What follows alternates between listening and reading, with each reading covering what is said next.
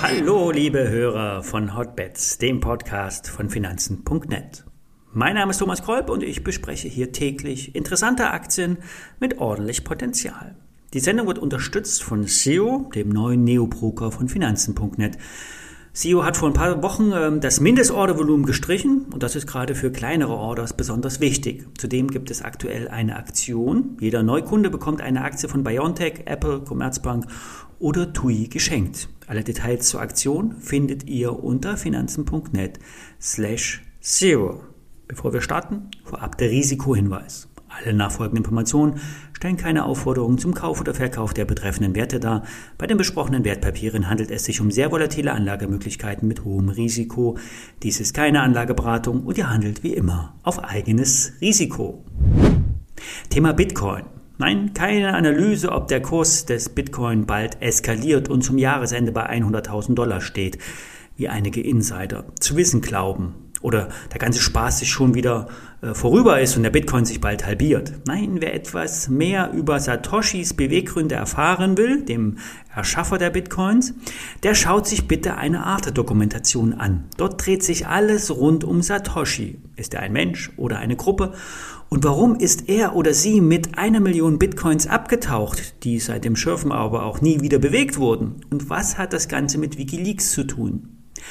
Das alles erfahrt ihr in einer Art Dokumentation. Hier wird der Bitcoin, seine Entstehungsgeschichte und die wahren Ziele der Cyberpunks beleuchtet. So viel vorab.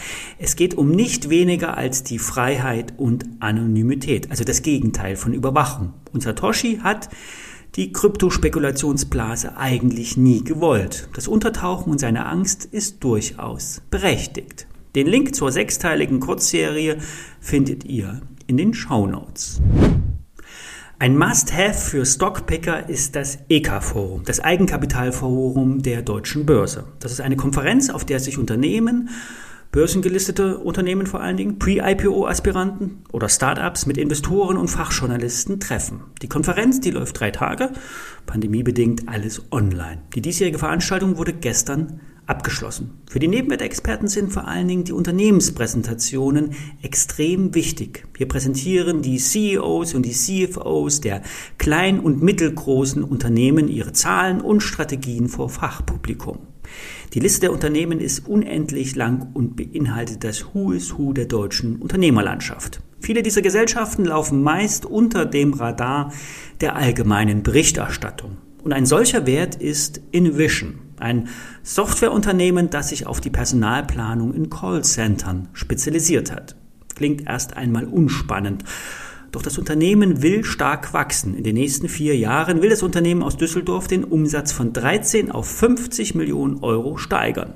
Das Personal soll von rund 150 auf gut 500 steigen. Das beinhaltet massive Investitionen. Nach Aussagen des Firmengründers und Großaktionärs soll das Ganze ohne Kapitalmaßnahmen ablaufen. Der Anschub der Geschäftsaktivitäten soll mal wieder die Cloud bringen.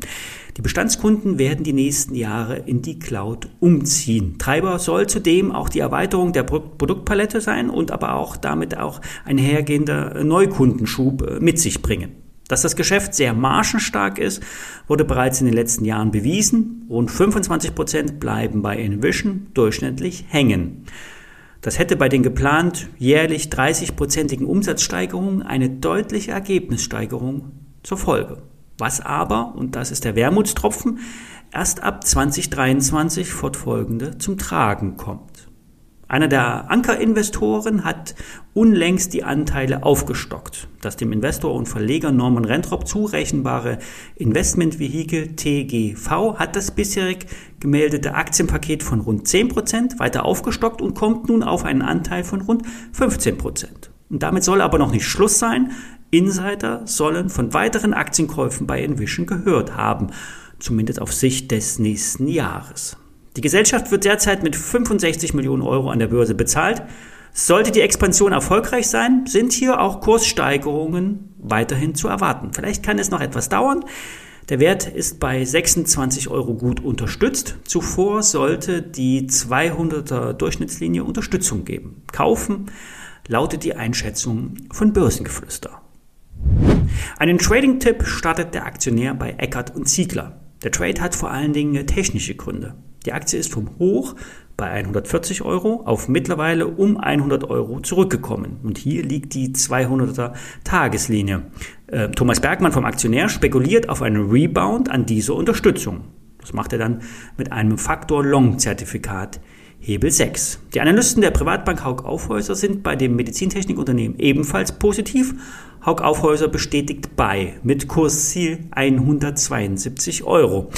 Anders sieht es die DZ Bank. Hier wird der faire Wert mit 82 Euro angegeben. Einstufung Verkauf. Ja, in den USA ist heute Feiertag. Thanksgiving. Hier noch ein Tipp. Calling USA, eine Schalte der BNP Paribas in Silicon Valley. Auch heute am Thanksgiving. Moderiert wird das Ganze von Holger Bosse. Holger hat bei vielen Investmentbanken gearbeitet, war ein paar Jahre als Journalist für Börse Online tätig und vertritt heute Volker Meindl von der BNP Paribas. Wird bestimmt spannend. Wer es donnerstags um 18 Uhr verpasst, kann, es sich auf, äh, kann sich das alles auf YouTube anschauen. Den Link dazu packe ich euch auch in die Show Notes. Und wir hören uns morgen wieder. Bis dann.